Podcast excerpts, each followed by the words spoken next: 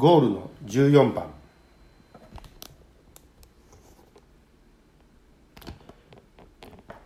異分野と競争するヘルスケアビジネスを作り上げる。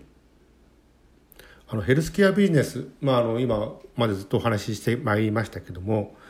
まあ、このヘルスケアビジネス特にあのビジネスをしようとなるといわゆる勝ち負けの世界ってもの自体を、まあ、おおよそみんな、あのやっていこうと思うわけですよね。負けたくない。そのビジネスの中で勝ち抜きたいということかと思います。ただですねこのヘルスケアビジネスというもの自体は一人勝ちっていうのはなかなかできないかなと思うのです。なぜかっていうと、まあ、いろんな専門職の方々が関わってそのもとにですねこのヘルスケアビジネスってもの自体が出来上がってくるわけですよね。となってくると例えばあうちは食事の面においてヘルスケアビジネス勝ち抜こうとかうちは運動の面においてこのコンテンツを持って勝ち抜こうとかものもろあるわけですもちろん睡眠領域あるいはエンタメという領域においてとかねあるいは ICT とか IoT の面においてあるいは観光とヘルスケアの面においてみたいなことかと思います。あのこういうもの自体がですね独り勝ちする、まあ、もちろんそういう業界も当然ありますが実はヘルスケアってもの自体を考えていくとなかなか独り勝ちはできません。つまり競争という競い合うというような競争という漢字を当てるのではなくて、まあ、競争共に作り上げるというようなこういうもの自体がとても重要になってくるわけです。なのでヘルスケアビジネスは競い合うという取り組みから共に作り上げることによって一緒にビジネスを構築する仕組みがとても重要だということになってきます。まあ、具体的には今までお話ししたような例えば食事というコンテンツ運動というコンテンツさらに睡眠とかあるいはエンタメを利用してとかあるいは ICT とか IoT を利用してそして観光というような分野においてみたいなものが、まあ、いわゆるこれ競争し合う共に作り上げるそういうもの自体があってこそ人にリーチするわけですよね。例えば食事だけを考えてるような人っていないと思うんですよ。運動だけを考えてる人もいない。つまり健康というもの自体については何かと何かと何かみたいな形のもののきっかけの中において生活におけるいわゆる行動変容が起こることによってその結果健康というゴールというものにたどり着くわけですよね。もちろん健康がゴールではなくてさらにその先にあるその夢の実現というもの自体が、まあ、ゴールになるべきかなとは思います。でこれらの競争共に作り上げることによってさあでこれを子ども向けにねとか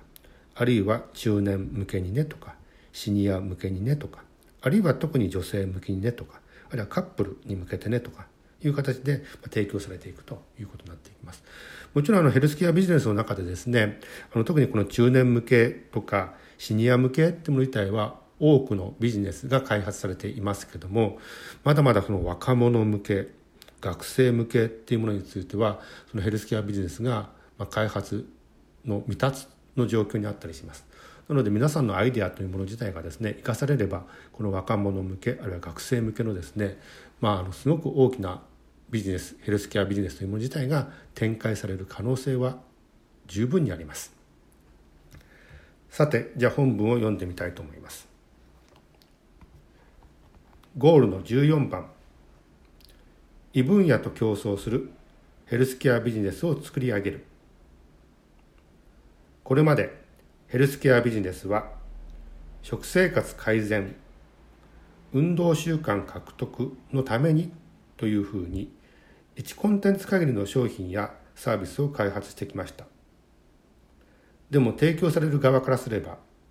分野ごとに一つずつコンテンツをコンテンツを選択していくのはとても面倒です。提供する側が競い合っていては良い結果は得られません。提供される側にとって個別に最適であることこそ良い結果に向きます。ヘルスケアビジネスは提供される側の健康リテラシーつまり理解とか知識と生活インサイトつまり興味とか関心をベースにしてそのパーソナリティ傾向とか先行と言われますけどもこのパーソナリティによって最適化されてさらに動機づけインセンティブがある。あるいはナッジといった仕掛けによって人を意思決定へと導きます。このナッジっていうのはですねあの肘でこうやってつつくって意味ですね。なんか何かのきっかけになる時に「あやってみろよ」みたいな形のそういう意味でのことをいわゆるナッジって言います。ここで言ってるのはこの道義付けの中でナッジという言葉を使いました。本文に戻りましょう。ヘルスケアビジネスは同業種間の競い合う競争から異業種との共に作り上げる競争へと大きく変革していきます。一社の取り組みでなく他社の事業を組み合わせ競争から作り出されるヘルスケアビジネスこそが回ります。ヘルスケアを IT と組み合わせるデータヘルスゲームと組み合わせるゲーミングヘルスなど産業競争型のヘルスケアビジネスはいろいろ展開されています。観光と組み合わせたヘルスツーリズムや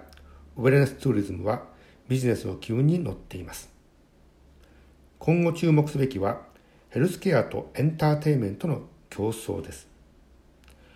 音楽や演劇お笑いやお祭りなど精神的社会的側面を持つエンターテインメントを組み合わせることでこれまでのフィジカルヘルスアプローチにとどまらずメンタルヘルスソーシャルヘルスを伴い大きな成長が期待されます。健康無関心層の道義づけとしても受け入れられやすく実際健康を生活の優先課題としない大学生に健康サービスについてアイデアを求めるとエンタメ要素にあふれた提案が多くを占めます。という内容でした。あの最後の一文あの大学生にですねヘルスケアビジネス考えてみようよっていうと、まあ、多くの場合このエンタメというものにすごくあの結びつくような